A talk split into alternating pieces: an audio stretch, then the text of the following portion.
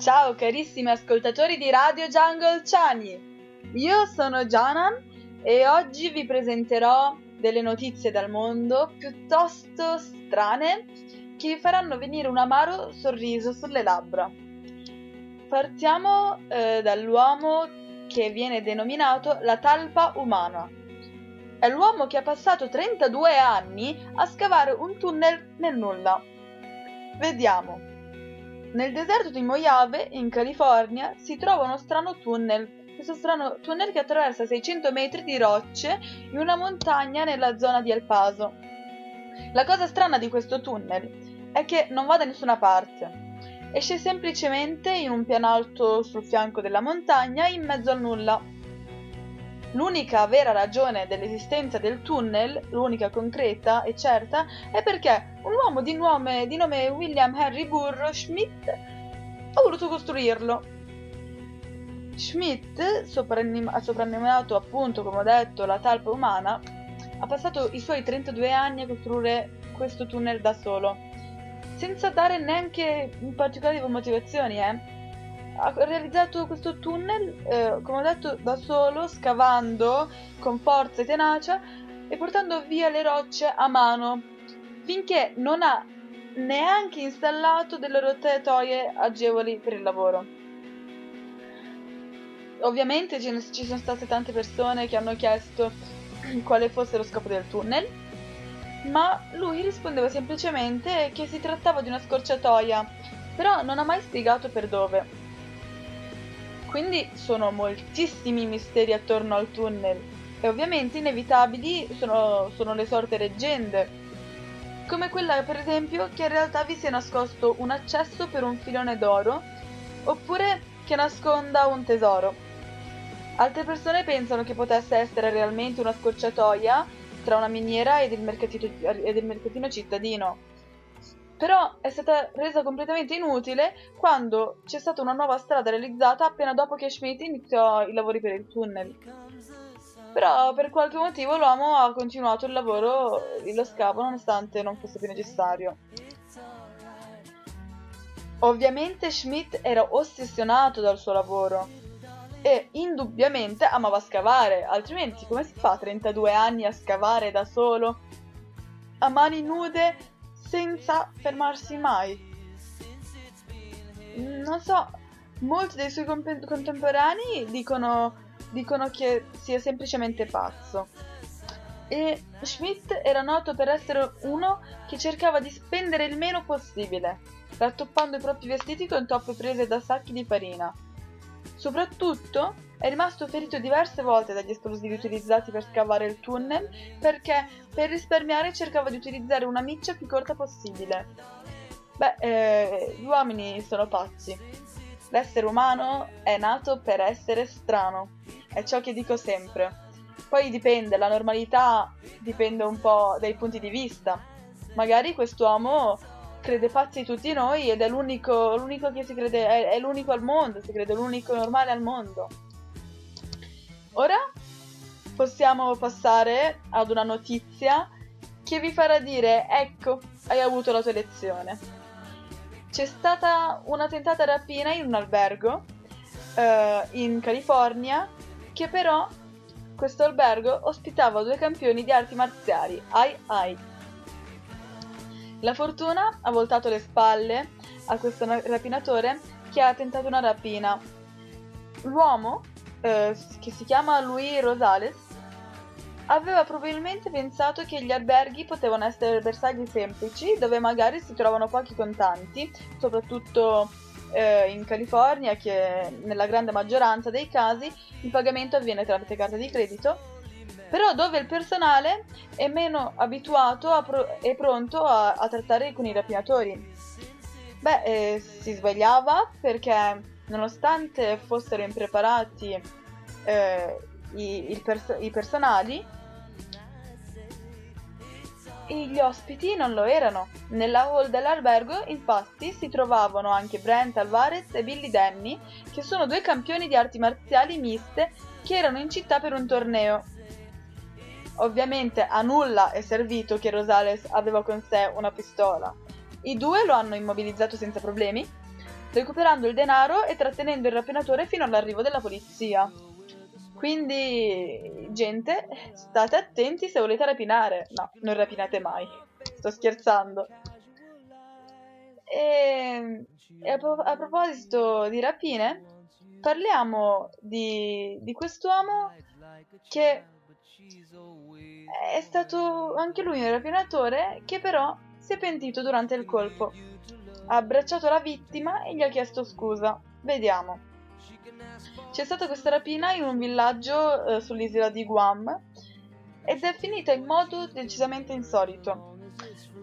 Genevieve Santos, che lavora, eh, nella, co- lavora come impiegata nella sala giochi Lucky Land, racconta che mercoledì notte, questo mercoledì notte, scorso mercoledì notte, è entrato un uomo con una maschera da sci sul volto, minacciandola con una pistola e minacciando anche i clienti ordinando a otto di loro di distendersi per terra perché altrimenti gli avrebbe sparato, diceva.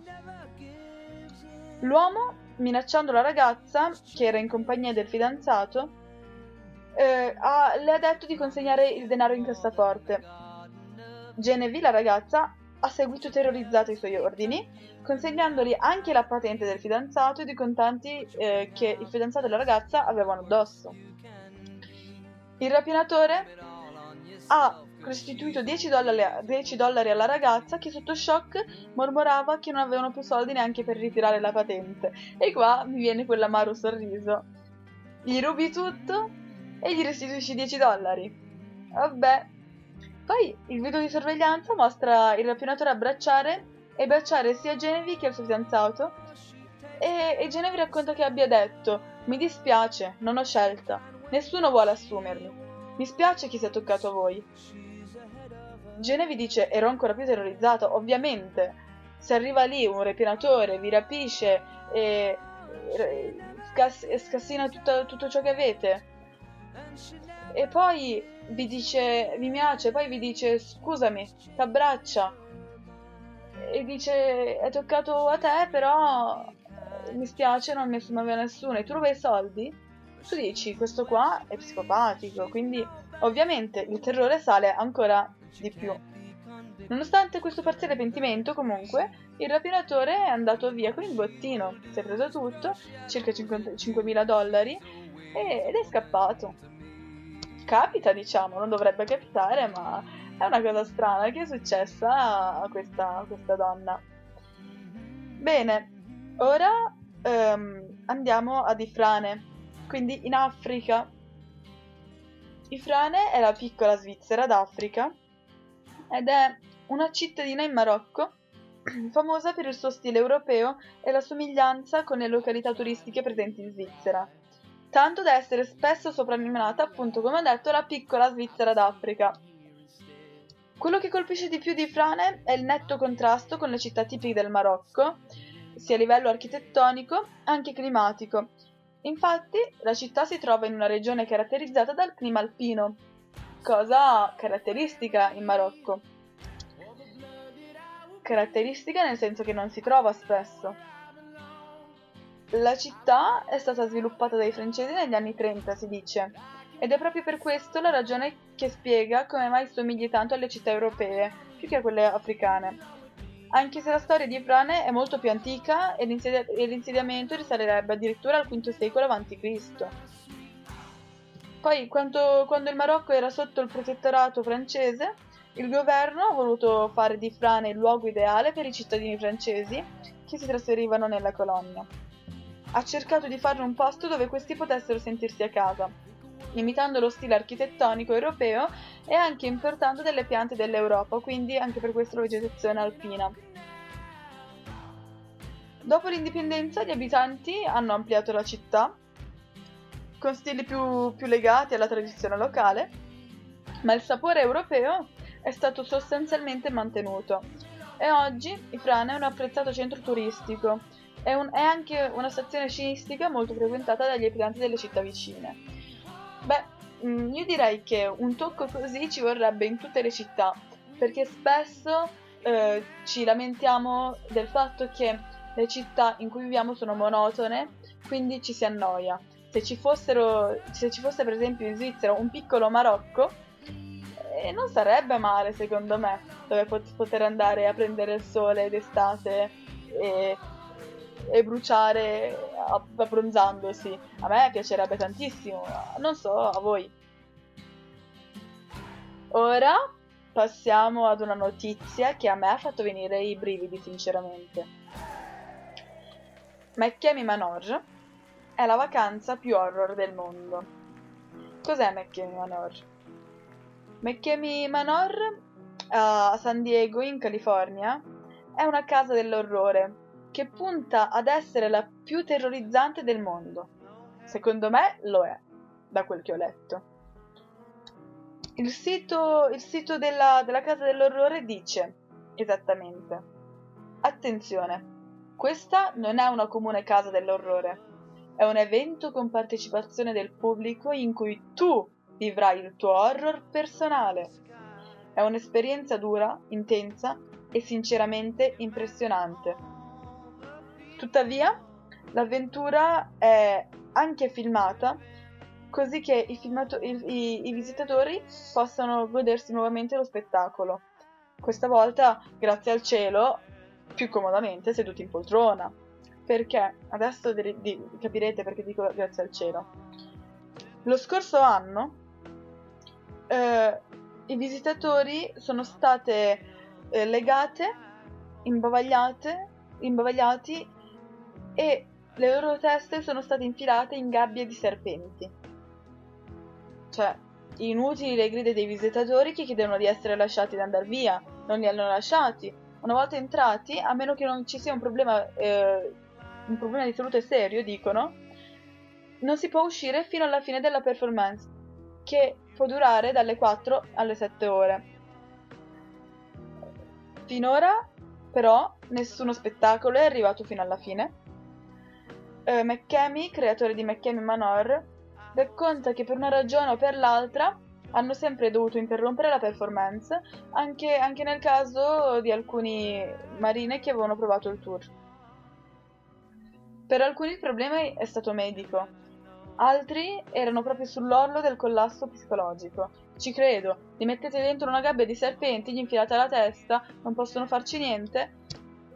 Succedesse a me, io sverrei sicuramente, non ce la farei. Nonostante questo, però, le recensioni dei visitatori sembrano essere buone. Sono anzi estremamente positive. Dicono, dicono uno dei visitatori dice appunto, adesso che leggo, dice sapevano che volevamo emozioni forti e ce le hanno date. Un'ulteriore dimostrazione del successo dell'iniziativa è il fatto che la lista d'attesa per poter essere ammessi è estremamente lunga Nonostante, nonostante chi si prenota è ben consapevole cosa, cosa lo aspetta, lo fa comunque. E la gente, lo dico ancora, è pazza. Ovviamente la pazzia può essere anche una normalità, dipende dai punti di vista, mi ripeto. Ora parliamo un attimino eh, di politica. Beh, è una notizia che vi farà dire, ah, però, si dice che l'autocontrollo dipende dall'orientamento politico. In che senso? Allora, la politica è sempre un tema di discussione molto frequente. Il confronto tra destra, sinistra, cent- centro, estremo, liberalisti, non, è, è sempre vivo. Per quanto sia un po' cambiato nel corso del tempo, eh, la questione politica è sempre lì che ci, ci, che ci punteggia ogni santo giorno. Cosa spinge però una persona ad essere di destra o sinistra? Numerosi studi hanno cercato di analizzare il comportamento di, di, di, di, due diversi gruppi e recentemente, cioè di destra e di sinistra, e recentemente se ne è aggiunto un altro che analizza l'autocontrollo in relazione all'orientamento politico. Cioè, più una persona è eh, di, di, un orientamento politico e più ha la capacità di autocontrollo, si dice. Nello specifico, le persone di destra sarebbero in grado di gestire meglio la propria attenzione e avrebbero una maggiore persistenza nell'attività. Questo apparentemente dipenderebbe, secondo quanto emerso nella ricerca, dalla convinzione che le persone con il loro comportamento possono determinare il proprio successo e i risultati nella vita. Quando infatti veniva rinforzata questa convinzione, l'autocontrollo au- aumentava ulteriormente. Eh, beh, eh, che dire? siate di destra allora se volete, auto, se volete avere autocontrollo. No, scherzi a parte, eh, secondo me dipende molto dalle idee, dalle idee politiche che si fanno e quindi questo entra nell'inconscio, però questa è una mia idea personale, a prescindere ovviamente dal, dall'orientamento politico, non c'è sbagliato giusto.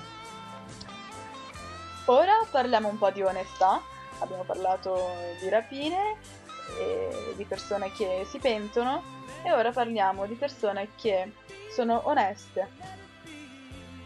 La libreria senza commessi, dove ognuno paga quello che vuole. Poi è un successo. Questa libreria molto particolare è aperto da un po' di tempo a Najig, in Cina. In pratica non ci sono commessi. Eh, I clienti sono invitati a leggere il libro e poi a pagare. E poi decidono loro quanto eh, pagare e poi eh, si portano via il libro, in pratica lo comprano. Infatti il negozio è stato battezzato la libreria degli onesti, come dicevo prima. Gli ideatori di questa libreria considerano il negozio una sorta di esperimento sociale che, che mira a sensibilizzare i cittadini sull'importanza dell'onestà e della correttezza, appunto. Fino ad adesso ha funzionato abbastanza bene, dicono, eh, con tutti quelli che prendono un libro e che lasciano una donazione, peraltro abbastanza in linea con quello che sarebbe il prezzo del libro. Il successo della libreria riempie di orgoglio sia gli editori che il pubblico, beh ci credo, persone così oneste, tanto che, tanto che appunto un paio di anni fa era stato tentato un esperimento simile nel Fujian, dove, nel Fujian, dove in quel caso era, era un ristorante self-service che i clienti portava, potevano servirsi e poi pagare quanto volevano, se volevano pagare, inoltre. Però in quel caso una buona fetta della gente se ne andava senza pagare, poi hanno portato il, poga- il, locale in fallimento in pochi giorni, ovviamente. Poi quando si tratta di cibo la gente un po' perde le staffe. Poi c'è chi ha davvero bisogno, quindi... Poi questo però non è l'unico esperimento locale basato sull'onestà. Proprio in Italia, molto vicino a noi, era presente l'Osteria senza oste, sui Colli Veneti. Ha riscontrato un grosso successo per molti anni, finché però la burocrazia italiana ci ha messo lo zampino, costringendolo a chiudere. E ora parliamo di felicità. La formula matematica della felicità. Filosofi e artisti hanno scritto e composto per anni per spiegare il segreto della felicità.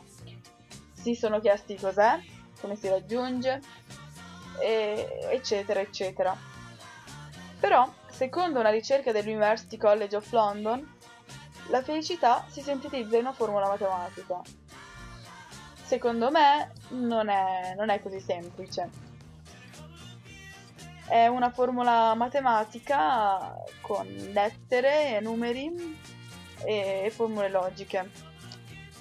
In realtà però questa formula non, des- non descrive la soddisfazione complessiva per la vostra vita, ma eh, prevede il livello di felicità che varia in base a quanto vinciamo o perdiamo in un semplice gioco. Almeno un primo, pos- un primo passo. Cioè, a parte, ripeto che secondo me la felicità non può essere espressa in una formula, però è un primo passo per raggiungere un livello scientifico, un, una ricerca scientifica molto più dettagliata di quella che si fa normalmente.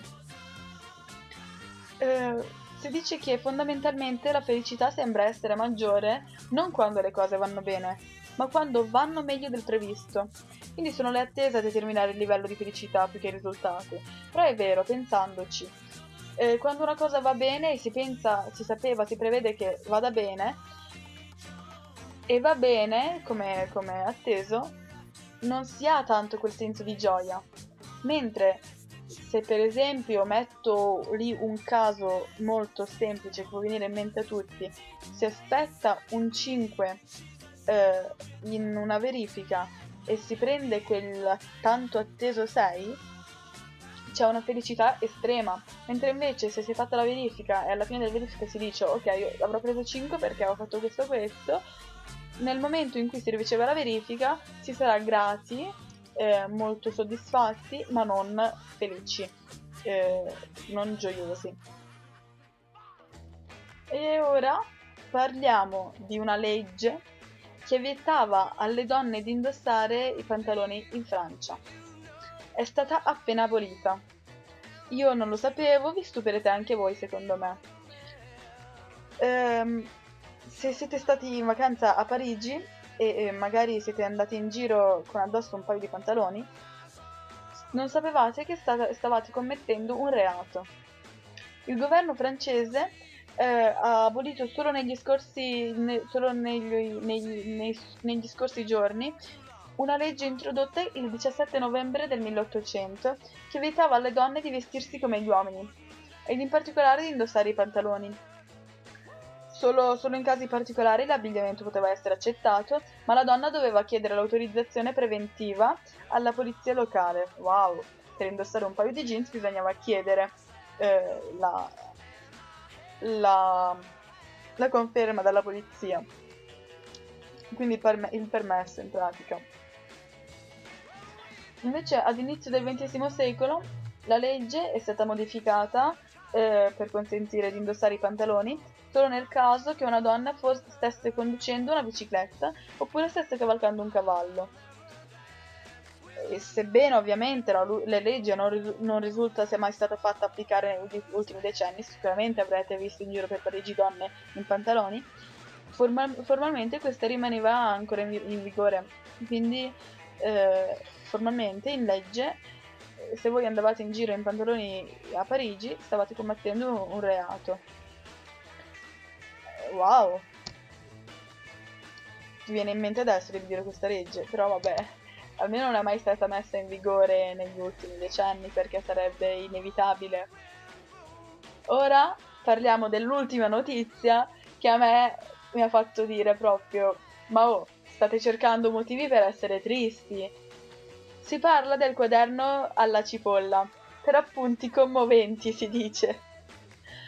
Magnus Ferrus, azienda produttore di quaderni e blocchi notes, ha introdotto sul mercato Onion Note, traducibile come quaderno alla cipolla, che descrive bene la natura di questo strano prodotto, che ha lo scopo di farvi piangere ogni volta che vi scrivete qualcosa. Ma dai! Le pagine di questo, di questo Onion Note sono trattate con un particolare composto, il solfuro di allile, che è appunto la sostanza che si libera dalle cipolle quando vengono tagliate causando, causando così la lacrimazione. Quindi quando quando noi tagliamo la cipolla e stiamo piangendo è a causa di questo solfuro, solfuro di allile. L'azienda dice che l'idea gli è venuta perché spesso si passa molto tempo a prendere appunti ma non si crea un legame emotivo con quanto si scrive. Ma fatemi un piacere. Bisogna per forza piangere per, per scrivere degli appunti con tutto il cuore. Dicono che Onion Note vuole, vuole, voglia cambiare questa situazione.